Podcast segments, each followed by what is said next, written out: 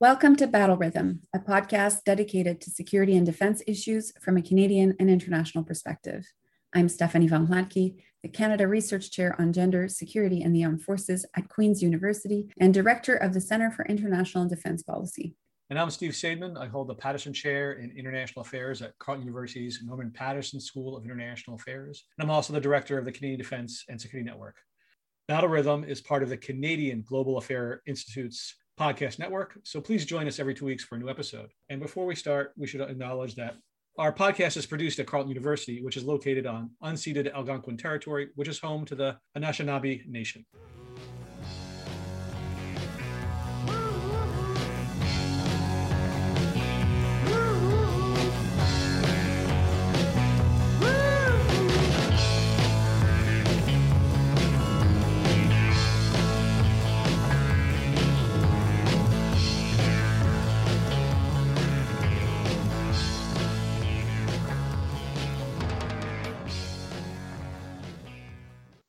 So, Stephanie, how you doing?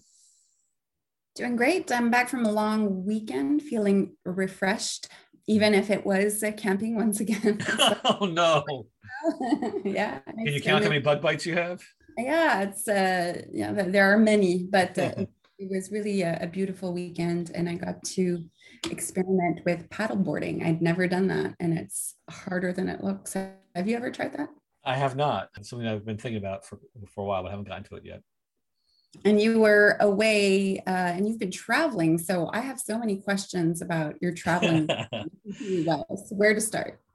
Uh, well, we I went to my hometown of Philadelphia because my mother is is old enough that she can't really travel anymore. So our vacations now center on all going to her, and I got to see almost all of the relatives on my side of the family, including my daughter, who I hadn't seen since December of 2019. And so getting to be with everybody, but particularly her, that was that was huge. It really was a fun week and it was a meaningful week. We I think we all appreciated and valued the the time together more so than in the past. I mean, in the past we could take these things for granted, but the hugs were longer, the laughs were louder. It was just a, a terrific week.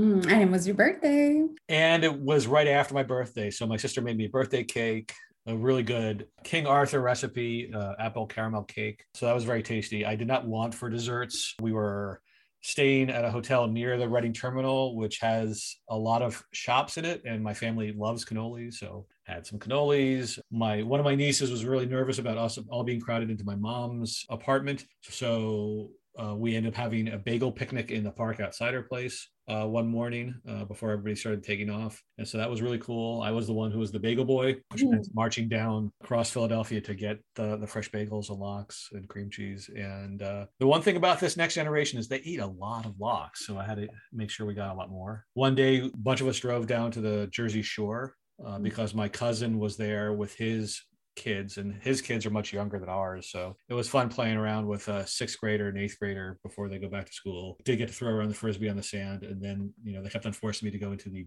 cold cold waters but i had fun playing with them in the waves. So it's oh it's I think that's my target age group for hanging out with kids is six to ten uh, maybe 12 yeah, 11 pretty good with that age group and I, I tend to be the fun uncle so i had a really good time hanging out with them. That sounds lovely. And on the traveling side, there's mm-hmm. a lot of talk about the border reopening and what was your experience like? Although wouldn't be necessarily typical for a Canadian because you're a dual citizen, so presumably uh, your your access is quite smooth. But can you tell us a bit mm-hmm. about the traveling experience when it comes to you? You took a flight, right? No, I drove. We drove. Okay. We drove across, drove nearby. We went past the thousand mile uh, through the thousand mile bridge, so we got to wave at Kingston as we drove by. The border was very easy for us because we traveled before Americans could enter Canada, so our trip was perfectly timed that way.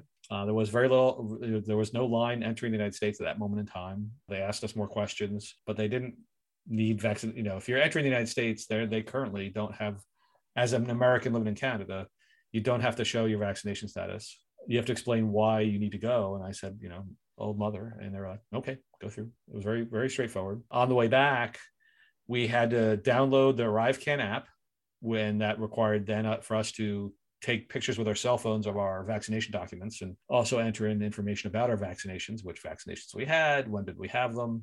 And then we had to get a test in Philadelphia within three days of our travel. Yeah. And so we paid extra to make sure that we got the results before we traveled because we were a little nervous about just getting ones from the Rite Aid or the CVS. So we went to a place and, and, and they gave us the results within a few hours. It was only my second test over the course of the pandemic, and I'd forgotten what it feels like to have something shoved that far up your nose. It's it's not fun. And then we drove back and it was sort of reverse of the process. When we when we came into the united states the northern uh, new york very little mask wearing. As we got closer to philadelphia more mask wearing. It was indoors. And then once we were in philadelphia itself uh, people were pretty good about wearing masks but not everybody was. And then when we hit the border uh, we had to show our test results. We had to show our vaccination documents. And then they gave us a choice of being tested 500 meters down the road or going home and being tested at home. But if the idea was if you go home, then you can't leave your house until you get the results. Whereas if you get tested 500 meters down the road, then you're not quarantined when you get home and you'll get the results pretty quickly. So we chose that. And again, there weren't that many cars, so it wasn't that hard. And the fun part about that was I was surprised when the nurse was counting. You have to you have to shove the thing in your nose, not as deeply, but you have to hold it there for 15 seconds. And so she counted one Mississippi, two Mississippi, three Mississippi. I'm like, am I back in the United States? Because whenever I'm in Canada playing ultimate frisbee, they say one steamboat, two steamboat, three teams steamboat, or un bateau, deux trois bateaux. Uh, so that was that was kind of funny. It reminded me of my earlier days playing ultimate in Montreal. And then we were through, and then we got the test results the next day. And so I'm negative, negative, negative for that, and uh, it wasn't hard. Now I think it's gonna be harder and easier now because the, now it's random testing at the border. So that's easier for most people, except for who gets selected out. But it's gonna be harder because there's gonna be more people. And I, I think that's just, we saw the lines yesterday, pictures on, on Twitter of, of the line. So that I think it's gonna be harder, you know, just the traffic wise. What I'm really waiting for is to find out when the airlines will open up more and fly directly from Ottawa to the United States. Mm-hmm. I've got some trips lined up and uh, I certainly would like to be able to not have to go through Montreal or Toronto to get to wherever I'm going. I'd like to like to have my first landing spot in the U.S. so that way I don't have to grab my bags and go through security again and again and again. So we'll see when that happens, but that's still left up in the air. Mm, so, any tips for people thinking about traveling to the U.S. potentially after the uh, August 21st deadline? Uh, once once Americans once the Canadians are let in the United States, I'd say if you're driving, you know, uh, probably avoid the bigger rest stops and go to the smaller ones just so that you're not in huge crowds. I had friends of mine talk about going to the ONroutes on, alongside on, on 401 and how crazy they were. And so if, the best way to avoid COVID is to avoid large masses of people in buildings. So that's that's one tip. And just be prepared. We had multiple copies of all of our documents, so we had them at the ready. Pay attention to the website and download the app. The app is actually pretty easy to use. So that that's all you really have to do. It's not that hard it's not that complicated but you do have to be prepared to find a place wherever you're going that will test you so you can be able to show your test and you have to get the right kind of tests before you come back. And so mm-hmm. the really strange thing is what happens if you're only going for 24 hours or, or 36 hours or 48 hours? And i think the answer to that is you can get tested in canada and show those tests on your way back if you're just going over there for a quick trip. Okay. So when you say vaccination docs those are just photocopies of your two vaccination confirmations. That's right. I mean, the, the, the, strange thing right now is is that we don't have real certified documents, but we do have the printouts from the emails we received, and so we we print them out, and then we with the app we can take pictures of them so that the app has them, and so that way, and but you still want to have paper copies with you. Yeah. So now I have multiple copies of of those to carry around with me whenever I need them. Interesting. Well, we'll continue to monitor the border policies. I know Canada has opened up its border to US travelers, and I suppose us Canadians are still waiting on a US decision to reopen our border and allow us to visit the US. Do you think that the US is stalling on the decision regarding the Canadian border because of Mexico, that it wants the same policy for both Canada and Mexico when it comes to reopening the border? I think that's exactly it. I think you're exactly on target. That I don't know why they insist on that because in the in the past there have been differential policies. I think on on some measures between the Canadian border and the Mexican border, but because the Republicans are always eager to leap on the Democrats about the surges of people coming from Mexico, which is not really that surging, and the disease is already here, and that's where it's not the Mexicans or the illegal immigrants that are causing this fourth wave, but it's something that becomes a political issue. So I think that's exactly why they're dithering on this right now. And it's interesting, there's a lot of demand by both Canadians and Americans to let Americans into Canada. I don't know if there's the same kind of pressure being put politically in the United States to let Canadians come in to the United States. I mean, I think that's hurt tourism in the northern reaches of the United States. And I'm sure if, if people want to go to the hellscape that is Florida, I think mm-hmm. Florida would want to have more Canadians there. But I just don't see that there's the same kind of political pressure as there was on the Canadians to open up their side of the border. So let's let's turn to Afghanistan. We can either talk about the refugees and they're being welcomed into some places and not others, or we could talk about the current situation in Afghanistan itself. Do you have a preference? No, I don't really have a preference. Of course, uh, the, the two are, are very much tied.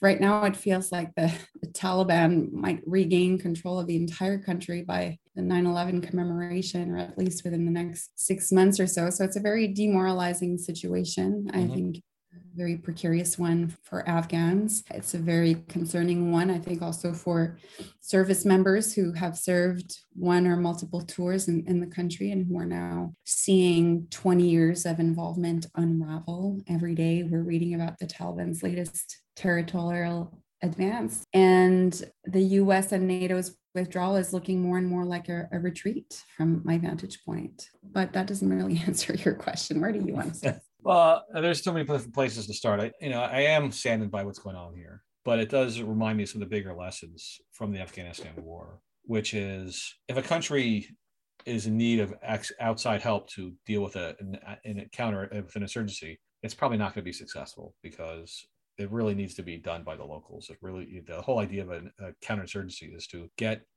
support for the local government. And you know, there are a lot of things working against the Afghan government whether it's Pakistan, whether it's the drug economy, whether it was the fractured effort by the outsiders, but it was also our allies within the country. Karzai was not particularly helpful along the way. And so I am immensely frustrated by what's going on now, but I don't see you know the United States sticking around for the year or two or three to make a difference. If, it, if 20 years is not going to make a difference, then what's another couple? So there's never a good time to leave, but I've become much more skeptical about the use of force as a way to build governance and to deal with these kinds of problems. So it's it's unfortunate, but I just don't I just don't know when you know I don't I don't think the United States should stick around and or NATO should stick around either a to prove a point that they're resolved because if 20 years is not going to prove resolution why would 21 or 22 so I think that's that's something to think about. And but what, what that does lead to is we do owe a debt to the folks who helped us.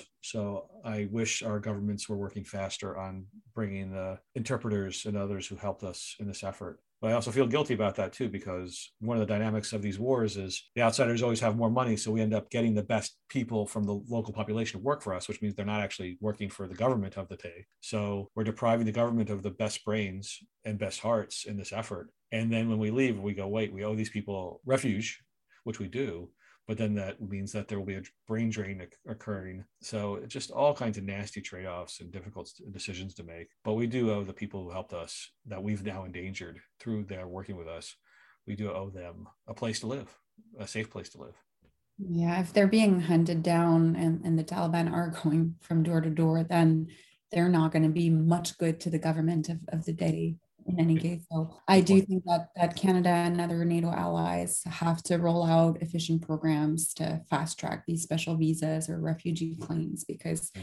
there's been a few snafus, at least in Canada, with how this has been rolled out. And in any situation like this, the security conditions being what they are, it's very challenging to process applications. I think we need to acknowledge that upfront. But still, the coverage that we've seen in Canada shows that, you know, when this was rolled out, the paperwork was quite complex to fill out you know if you don't have access to wi-fi or computer or workspace so if you have a three day window essentially which is what was communicated initially to fill out something that's as complex as a passport application uh, with multiple online forms, and then you have to scan these documents while you are essentially on the run. How realistic is the process that's been rolled out for these Afghan interpreters, drivers, uh, and support staff that have been helping the Canadian government while uh, they were in Afghanistan? And then you know, of course, another issue that came up was the issue of uh, eligibility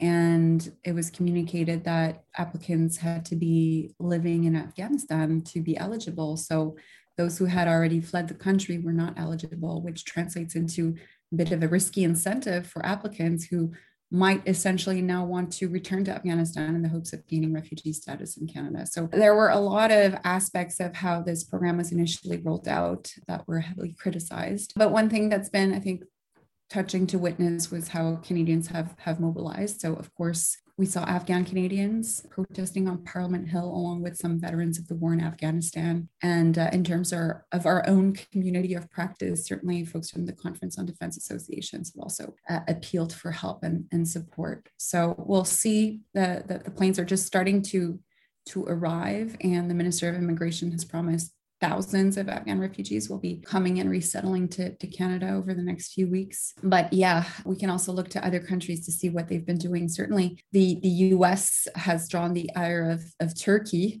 with its uh, resettlement uh, plan because uh, they've hinted at the uh, possibility that Afghans could get to a third country to file their application. And so uh, Turkey has witnessed an, an influx as a preferred migration route for, for Afghans. So I think we're starting to see now more Afghan refugees in Turkey and, and Greece. And, and I think that when it comes to what we witnessed, you know, a few years ago with the EU migration uh, crisis spurred on by the Syrian civil war, you see old wounds uh, being reopened. So, of course, this issue is going to flare up much more than what we're seeing right now. Mm. Yeah, we're already seeing some pushback by the Europeans. So that at least six countries in the EU have said that they don't want Afghan refugees. And that's really troublesome because, again, we are jointly responsible for the situation. And so we should be dealing with consequences. You know, there's lessons that, that these countries have learned from the flood of, of Syrian refugees that they got and what that meant for their political system. So we got xenophobia, we got political prudence, we have all different kinds of things going on that's going to make it hard for these Afghans to, to find the safe harbor. And there's going to be more of them because even if Kabul and even Kandahar don't, don't fall, the violence is going to increase. I do push back about everybody saying, well, there's going to be a civil war in Afghanistan. I'm like, when has there not been a civil war in Afghanistan? It's been going on since 1979. We were participants in it, but it, it never stopped. And so the question then is, is how do we mitigate the ongoing civil war without committing more troops to the battlefield. Well, there's a question of the airstrikes. So, right now, the US primarily is uh, supporting the Afghan government with some airstrikes, but it's not quite clear at this point how long they'll do this for. Mm-hmm. You think that this should be continued on for as long as necessary, or when you say, you know, no troop commitments, you're primarily referring to ground troops? I think it's a really good question. I'm having flashbacks to Vietnam because the reason why Vietnam, South Vietnam fell so fast in 1975 was that the United States no longer was providing this kind of support for the South Vietnamese. This time it's a little more difficult because the Taliban are now having fights within the cities, and that makes it much harder to use air, uh, air power. So I think that that continuing to use air power to support the Afghan government is the least we can do, and it's probably the most we can do uh, in the near term to help them out since we're no longer willing to put troops in the ground. So I think I think that can can and should continue. How do you feel about that? I'm in agreement with you. And then the other commitment that, that was made, and I'm just not sure whether the US and NATO allies will really be able to follow through with that as it providing security assistance to the Afghan security forces. And here I think there's an interesting contrast between the situation in Afghanistan and Iraq, because in Iraq, the Biden administration also announced that combat operations would be coming to an end, but they'll be keeping the same level of troops on the ground to provide capacity building and, and, training support for Iraqi security forces. In Afghanistan, we've seen a different turn of events with the full withdrawal, you know, honoring the terms of a, the peace deal, which now is a bit in tatters, uh, if you ask me. So we're seeing two different strategies in, in Afghanistan and, and, Iraq, but definitely overall, I think a, a reorientation of the US force posture globally, uh, with Afghanistan and, and, Iraq probably fading into the background, and then uh, maybe a, a, a, true pivot this time to, to Asia. Our podcasts don't always end happily, which is why I have the R&R picks. We focused on very silly stuff today. I do think that uh, in the larger scheme of things, we are making progress in the pandemic. Our vaccination rates are really high. And so I think the interview we have with Dr. Caroline Colijn is uh, going to be very helpful for explaining sort of what has happened, how we could have done things a little bit differently, and, and what we can expect to see in the near future. She uses math to, to model these things. She's been doing it for quite some time, although working on COVID has been obviously something new to her. And she's been consulted quite heavily by the authorities at least in, in, in, provinces where they actually want to make policy based on models rather than see the pandemic prove the models to be true, which is what's happened in Ontario. So at least she's in a, in a province that's responsive to science. Yeah, your cynicism really shines through. Sorry about that. It's just been brutal watching Doug Ford flail throughout all this and still not requiring medical folks to be vaccinated. Just drives me nuts. I agree. Well, it's nice talking to you. I'm glad that you're back safely in the country. I'm happy you had some good times with your family. And I do hope that, you know, when it comes to our professional network, we'll be able to have similar good times with cakes and gatherings in a not so distant future. Yes, I'm definitely looking forward to seeing you back in Ottawa at some point, Steph. And uh, good luck, you know, preparing your kids for the fall. Thank you so much. We'll talk soon, Steve.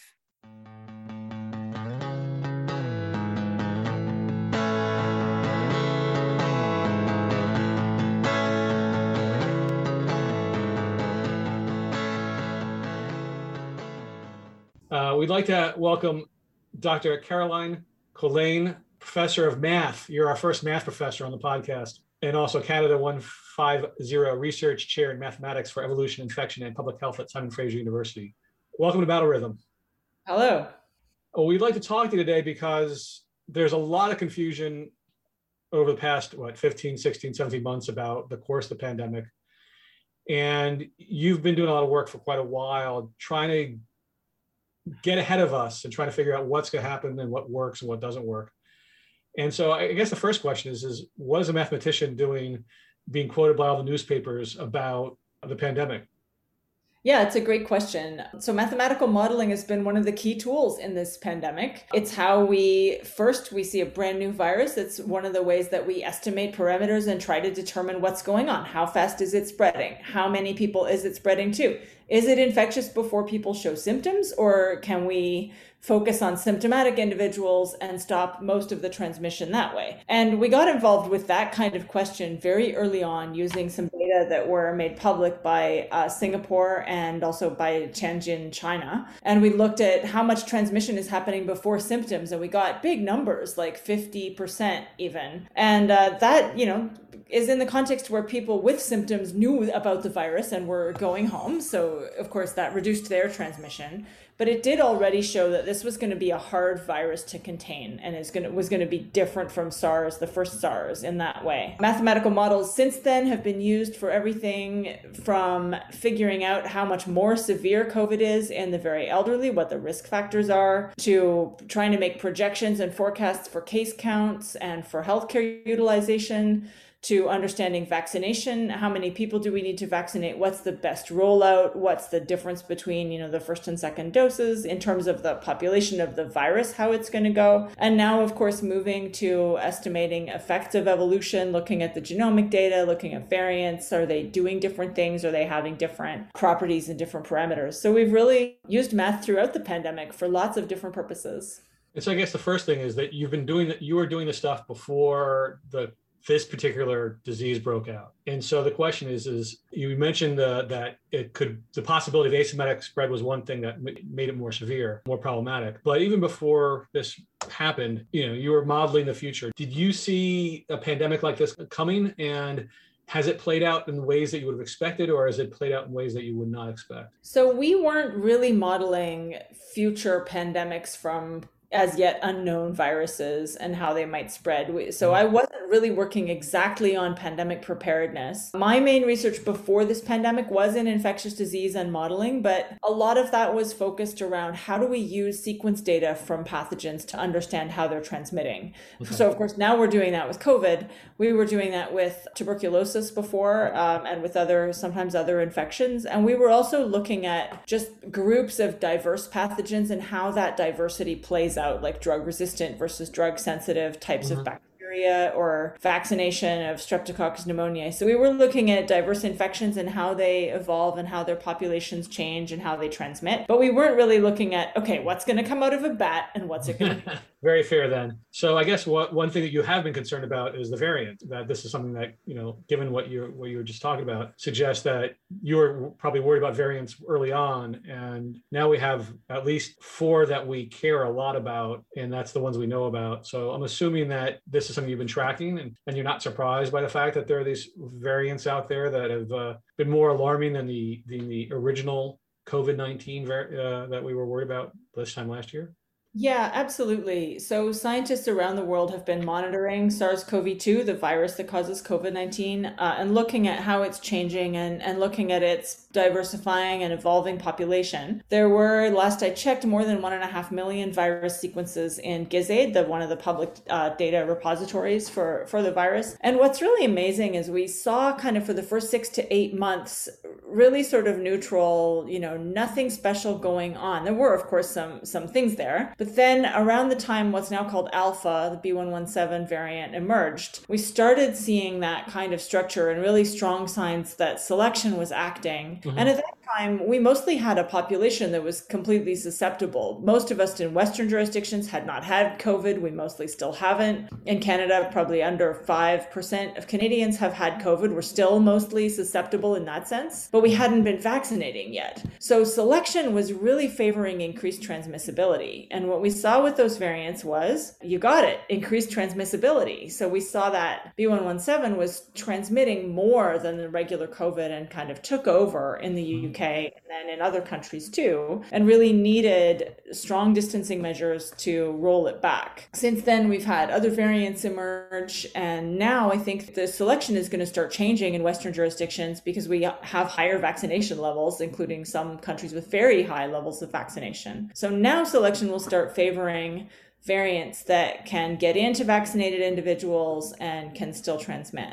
Well, that's a scary thing to say. Scary thing to hear uh, because we've been you know, imagining that the variant, the vaccines are magic bullets that, you know, they've been so, so wildly successful and so quick, so quickly successful compared to, you know, the years it has taken for previous vaccines to be developed. We shouldn't be betting all of our chips on the vaccines alone, but given that the quality of our political leadership in many of the world's countries has meant that doing other things has been really, really hard. I, I guess the question is, is how comfortable are you right now with the pace of vaccinations versus the pace of the variants given that other programs or other policies are have become harder and harder to implement with politicians pushing back on social distancing, closing the economy down, things like that.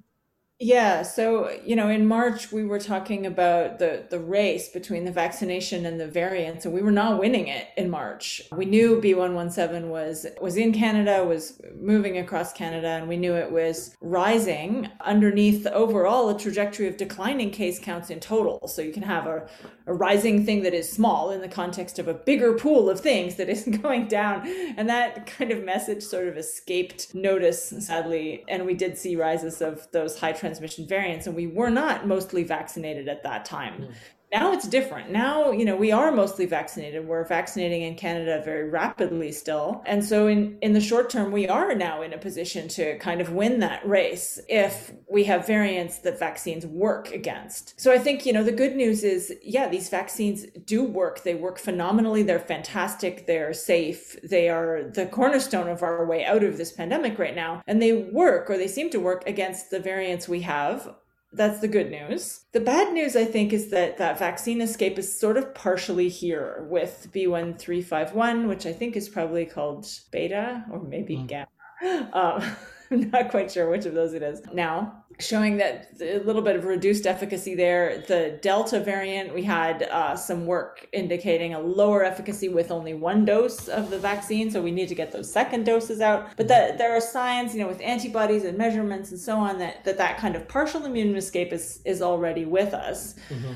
And, you know, selection hasn't had that six to eight months or a year to be acting in favor of vaccine escape. It took that six to eight months to figure out pathways to increase transmission. But on the other hand, you know, the human immune response is broad and there's cross immunity from variant to variant, even from coronaviruses to other coronaviruses, from colds and things. So, you know, I think we can we can imagine that the most likely outcome here is these vaccines continue to be awesome. Hopefully everybody gets vaccinated, not just 70%, you know, whatever targets they're they're saying, but really like almost everybody. And we shift to a kind of endemic mode where we still see COVID every now and then, but it's mild in vaccinated people and it's there's so few people that get COVID because most people are vaccinated. You know, I think that's the plan and that's the path that we've carved for ourselves out of this. I think it's just a question of this is a new virus. We have a diverse global population of this virus on which selection can act. Its evolution has in humans has kind of just begun. So I think it's not clear where it's going. I guess it does it drive you crazy when you hear politicians or policymakers say things like, "Well, the models said it was going to go up, but we wanted to wait till we saw the the increase in hospitalizations before we did anything about it." That was sort of the Ontario response. Yeah, that is frustrating. And that was especially frustrating with the B117 variant. You know, in, in February and January, even, you know, it was known gold star, amazing data from the UK about transmissibility. Data about severity was later. But of course, 10 times as many of something that's the same severity is worse than just a few more of something that's more severe. So that transmission, I think people didn't really get that that transmission advantage was so profound in terms of healthcare utilization. So yeah, waiting until we really have a problem is not the precautionary principle that one would hope for. well, I mean, it, it's really stunning because we we've known since last summer that hospitalization and deaths and ICUs are all lagging indicators, which means that things are going to catch up in a bad, bad way. And it just, we wish our politicians weren't quite so um, weak on this uh, in terms of you know realizing what was ahead of us. I mean, we knew what was ahead of us. I, there was that famous press conference in February where the doctor was asked, "Well, this sounds like a disaster." He's like, "Yeah, we're opening up, but yeah, it's like yeah, and I think we did know, and I think you know it's important to outline some of the choices we didn't make throughout. So we should not have set up that it's either widespread distancing forever or we just have COVID around. You know, there were options certainly by February to be expanding the use of rapid tests, to be doing rapid tests in vast numbers around variant cases. In fact, Montreal did this and largely avoided variant wave by doing some of these things around. You you know, not waiting for official confirmation that something was a variant, but by being really proactive around those individuals. So, so we didn't have to kind of sit back and say, well, you know, they better keep all the distancing measures in place forever because that's the only way. That I don't think the scientific community should have been, or, or you know, in my case, was advocating for that. Uh, but I think it has been posed as a kind of dichotomy, both between all distancing all the time and doing nothing or doing less, letting cases grow and the dichotomy between well, you know, economically we need XYZ, so we need to reopen without an acknowledgement that actually, if economically you really need XYZ, what you need is you don't just need that for three weeks until you have more cases and your hospital is overwhelmed again. You actually need that for longer. So you should be building out a plan mm-hmm. that allows you to sustain that reopening. And that could have involved better measures at the borders and much more widespread use of rapid testing. Well, and that raises a few questions. One is the pattern of vaccinations. I, I in terms of who to vaccinate. And, you know, as, someone who's 55, the creeping down from the 80 year olds to 55 sounds a lot better to me. But what we've seen from sort of the outbreak in the third wave, it really hit sort of younger people who are in particular parts of the, the economy where they're getting more exposed. So I take it from your previous statements to the media that you would have preferred to see a, a different vaccination strategy. Yeah, so we did quite a lot of modeling work on this. And I think it's really important to set models in a Canadian context or in a context of your own local data when you think about these questions. Because what we found was in Canada, the advantage of preventing transmission by vaccinating people who are at high risk of being exposed in the first place mm-hmm huge compared to that oldest first rollout. And I, I, think it, you know, we modeled 80 plus first and long term care first, and some healthcare workers in indigenous communities first. We never challenged that, and I think that's right. But after those individuals, we compared essential workers and then everybody else age based, and we various other things. We compared that to just age based, so 80s, 70s, 60s, 50s, mm. and so on working down versus 80s and the, the others long-term care, and then kind of high risk, high contact. And actually we found that you can prevent more deaths and more hospitalizations and more exposures and infections and more long COVID by protecting the people who are at risk of exposure. And that's like fundamentally it comes down to not everyone is equally likely to be exposed at all. And what's better than having a vaccine if you're 55? What's better than having a vaccine in six weeks? Actually, having it in nine weeks, but not being exposed for those nine weeks is better. Because even though the vaccines are great, they're not 100%. So if you can prevent being exposed at all, groups we saw the biggest impact for were actually the people in their 60s and 50s because for one thing some of them are essential workers and for another they were the ones who were kind of most impacted by the extra exposures. And those in their 70s who who would have been exposed of course they they would have had a huge advantage in our in our models. And we did we did convey that and it did the story did come through and i think it really resonated with those direct effect stories about the burden of the pandemic in essential workers and in neighborhoods with lots of essential workers. And so some provinces did did take that route. BC was one of them. Ontario did uh, a hotspot kind of prioritization, and BC did some of that too. So we were happy to see that, and I think we did really feel the benefits of it in BC. I think it did really contribute to a rapid decline of cases. And in well, was that in April? Uh,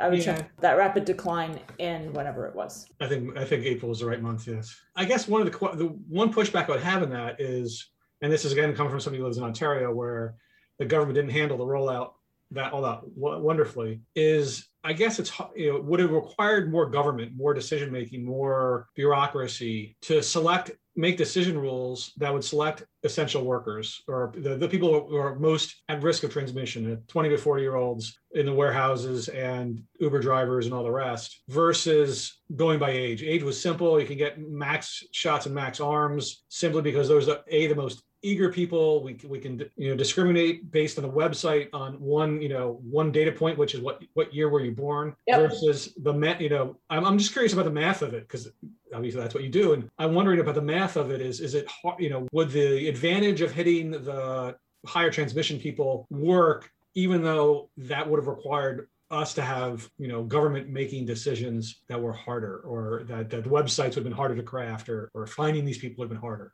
yeah. So, okay, uh, we don't do the math of the logistics, and I won't claim any expertise on the logistics questions. But, you know, reasoning through it, take a small place that's far away from your central vaccine storage and go, okay, so 80 plus. All right, household, I'm going to come back in a week for the 79 year old sibling of the person I just vaccinated who's 82 and then you go okay household i'm going to come back in four weeks for the 50 year old child of the seven, who just brought the 79 year old to their vaccine appointment but no no no i'm not going to vaccinate you right here and now. You got to come back in four weeks. Mm and then i'm going to come back in in another three weeks for your for your spouse who's 49 who also came to this appointment today but who we didn't vaccinate and then uh, the actually the person who drove you guys here this morning 25 year old son and he's going to have to wait till september yeah. before he like isn't it there's an efficiency there to just saying okay household like come yeah. on similarly with a tower block similarly with a workplace workplaces mm-hmm be involved. There are many, many people who would be employed in the hospitality industry in Canada who haven't been working because of the impact of the pandemic on that sector. Many of them are very well able to do logistics to shuttle people, to coordinate crowd movement, and other things. So I'm not sure that the logistics is so much easier by mm-hmm. age mm-hmm. than it would be by jurisdiction if you have hotspots in areas where there are a lot of essential workers or by workplace. So I'm not sure it's easier. And I guess the other thing is, you know, given the costs and the the challenges of of having more cases of COVID and having to do distancing for months longer or having to have your healthcare systems overwhelmed,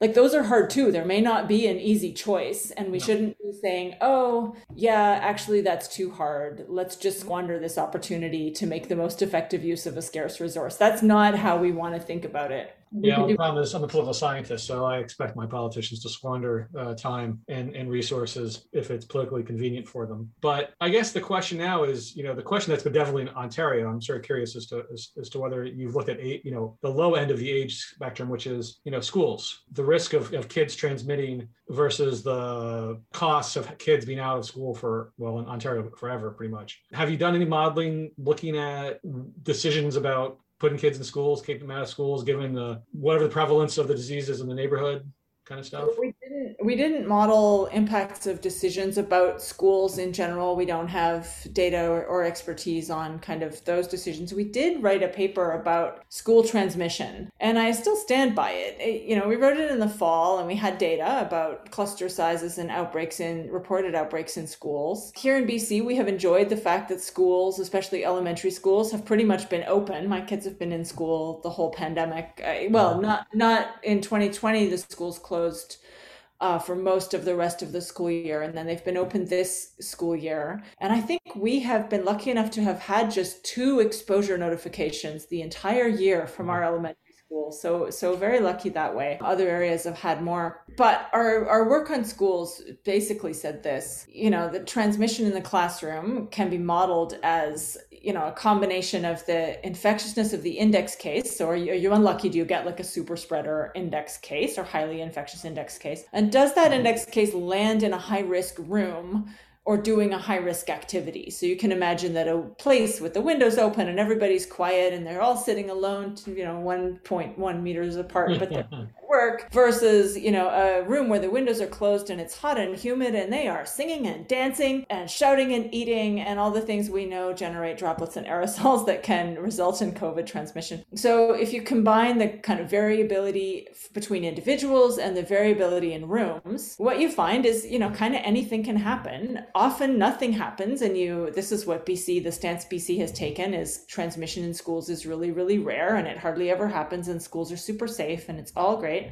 But sometimes you can be unlucky and you have that infectious, asymptomatic index case landing in a room where, you know, there's a high risk from the room or the activity or the crowd, the density, and so on. And in that case, you can have a cluster that is sizable. And so we did modeling work on that. And I think, you know, it's been such a political topic that there hasn't really been anywhere in Canada that has systematically done the testing and done the work to really figure it out what is actually happening. You know, there's a lot of, of challenges in doing that because if you have a parent and a child and they both test positive, but the child didn't have symptoms, if you really believe, or, or, many symptoms, if you believe that symptom strength is kind of a correlate of transmissibility, you might think, well, the parent infected the child. So the parent got it from somewhere and it's all adults who are doing all the transmitting. But if you think, well, the parent actually never left the house for weeks, it must have been the child. But really, your priors on like what you think, how mm-hmm. you think transmission works will impact the questions that you sure. ask the testing that you do. So, you know, I, in a way, I wish BC had done huge studies that tested everybody and serially and all of this, because if indeed in BC we figured out a way to keep schools open through a pandemic. Like clearly the value of that is very high. Maybe yeah. our schools were bigger, maybe they were newer, maybe they were more well ventilated. Maybe the thing about the cohorts that we did was exactly right. Like maybe despite the fact that grade 7 band was on, like maybe the fact that grade 7 band was outside or was in the gym or like, however they did it, the world should know about that. But unfortunately, I think it's so political that it hasn't really been an area where there've been open data and open discussions around it. It gets very fraught very quickly. That's a good slogan for the pandemic. It gets fraught very quickly. It's very fraught very quickly. Very, yeah. very fraught very quickly. I mean, the, the I'm, I'm a dual citizen, so I'm always looking at the United States data, and it's always striking to see the patterns of vaccination and patterns of, of the spread, and and you know it's become identity politics about whether you wear a mask, and it's and it's become identity politics about whether you're going to be skeptical about the, the vaccine, and so we see blue states having much higher vaccination rates than red states, and so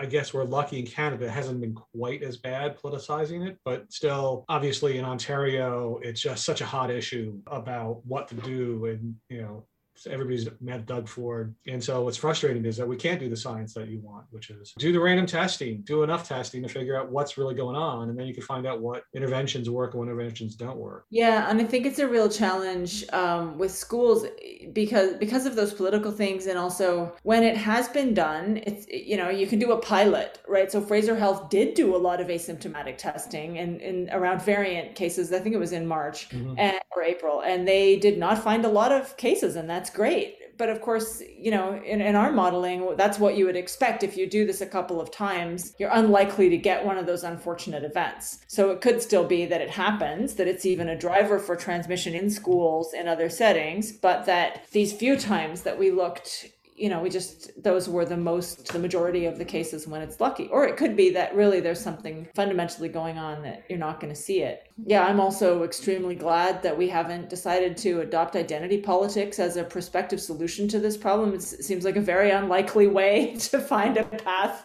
out of the pandemic to uh, to link together identity and politics with our healthcare and our health responses. And I, I hope the US can find a path that is not identity politics to move out of this. Yeah, well, that's not going to happen anytime too soon. But getting back to sort of the expectations of the policy problem of the day, the policy problem of the day right now is is getting the vaccine, getting the, second vaccine into people. So one of the big questions is how soon do does one get that second shot? Because we now have studies that say that 12 weeks is the most efficacious for some of the shots, but and maybe for the mixing. On the other hand, you know, would you rather have the, you know, for you doing the math, is it better to have a population that has waited 12 weeks so they're all at max max efficiency, or would it be better to get them into the arms sooner so that way maybe they fall short of being max, but there's still a higher resistance to the the variants? Yeah, that's a good question. I think it depends where you're going. It depends where you're at. What your what's your local epidemiology? If you have very few cases and very little exposure, then you may be best to wait mm-hmm. until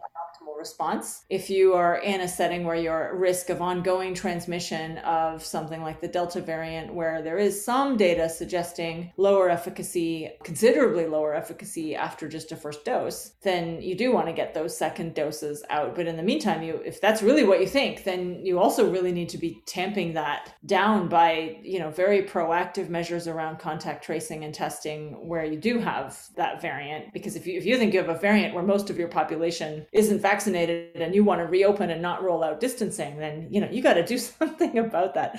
So I think it does depend where you're going with the, with vaccination and where you're at. To me, from the transmission dynamics point of view, getting the vast majority of people with one dose and planning to get a second dose. So, really working on that vaccine enthusiasm, vaccine acceptance yeah. is the most important thing. So, so I would say, you know, the current, you said the policy question of the day is getting second doses out. I think it's really important to get second doses out.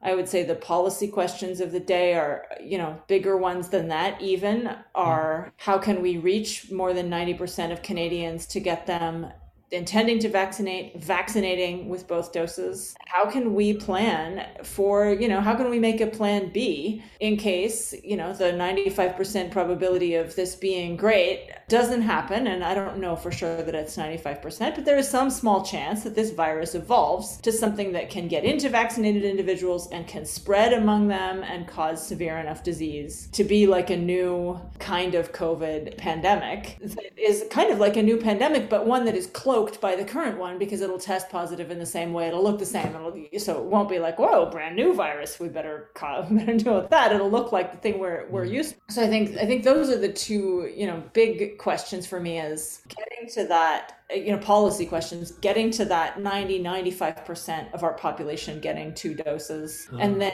figuring out a plan b for preparedness for the evolution that may come next and we hope it won't but it might. And then I hmm. guess we have the international, uh, you know, we can't we can't not mention the the policy challenges around the fact that the world has not been vaccinated even when Canada has, and, and we need to be contributing to that. But we're a small country, but we do need to be making a, a strong effort for Canada to contributing to that piece. Yeah, I thought it was appropriate that you had some sort of fire truck or, or police car go past your building at the time we were talking about Plan B, because yeah. I'm, I'm, not very confident that there's there are folks you know in power thinking about Plan B at this point in time. I mean, I, there are policy solutions for getting people closer to 95%, which is, you know, require, you know, if you want to be in university or elementary school, you need to have proof of vaccination. and that's that's the way to get to, you know, a higher percentage, make it required. And I, I guess I don't know if you've done studies about differences between requirement and not requirement, because I guess some people are concerned if you make it required, it's going to turn people off. But yeah, so my understanding is in Canada, we do not have the legal frameworks to require vaccination. In fact, in some settings we can't even ask people if they're vaccinated. In the childhood setting we can. Schools do ask and actually data are available for for example vancouver coastal health. You can see school by school what portion of students are vaccinated against the different childhood hmm. vaccines in the regular program, as long as there's enough numbers that it's not identifiable. But for adult vaccines, our universities have been told you can't require it across Canada. I think it's unclear whether we are even able to ask our students for that health information. It is private health information, whether they've been vaccinated. Mm-hmm.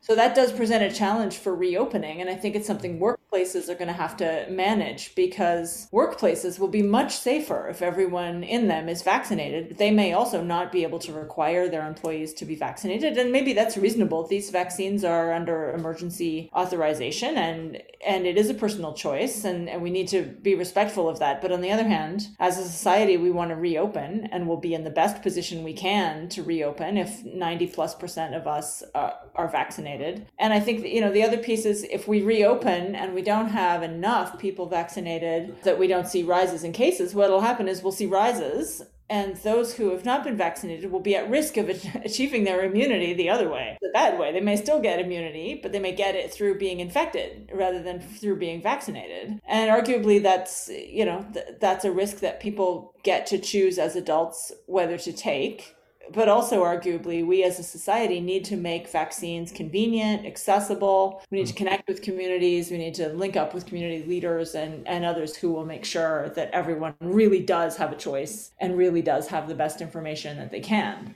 Well i've kept you long enough from all the other things you must be doing these days. I really appreciate the time you've taken. I really appreciate the work that you've done because I think the modeling work that you're doing is really important. And it's, you know, it, even if the politicians sometimes don't do what the, that the models tell them to do, at least now we know that they had the information and they chose badly and that's that's useful from an accountability standpoint even if it's not useful from a how do we slow or stop this disease standpoint Thank you. Yeah, I think models don't necessarily tell us what to do, but they can lay out what the choices are and what the impacts of those choices might be. Well, that's a challenge. I mean, the, the reason why, you know, we can't just have scientists run everything is that, you know, Neil deGrasse Tyson drives every political scientist crazy by talking about how if we just left the scientists to do it, but they're competing values and they're trade-offs, they're very difficult choices to be made. But if we know what the advice is and we know what the math tells us are the the trade-offs, then we can evaluate the trade-off. That the politicians made those decisions knowing, you know, it's one thing last March going, well, we don't really know how this thing's transmitted.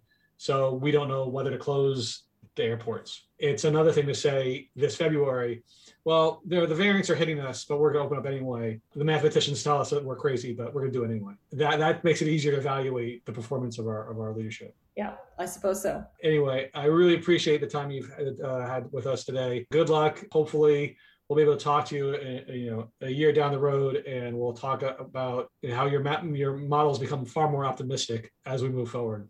I look forward to that. Thank you.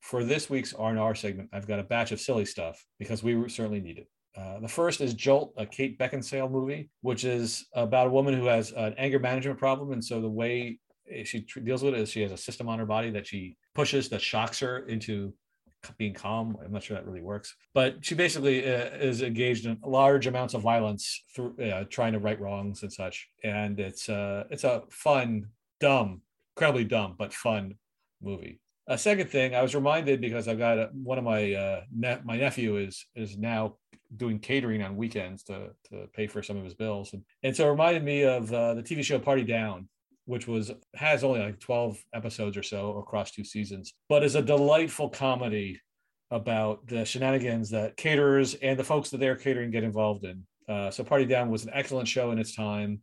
I wish it were to come back. It has a great cast of fun people, and so I recommend that. And finally, a new show, uh, Surreal Estate. It's one word, a play on real estate, because it features a real estate company who specializes in haunted houses. And it's uh, actually shot in Newfoundland and Labrador, so it's based in Canada. And it stars Tim Rozon, who uh, was Doc Holliday in the show Wynonna Earp, which was a fa- favorite of ours. Surreal Estate features a different house or two every week that has a problem and they have to identify it and they have to try to figure out a way to to solve the the haunting so that way they can then make a profit off the sale of the house and so we've only been watching a few episodes but it's been a delightful diversion and uh, again made in canada so enjoy that and be well and be vaccinated.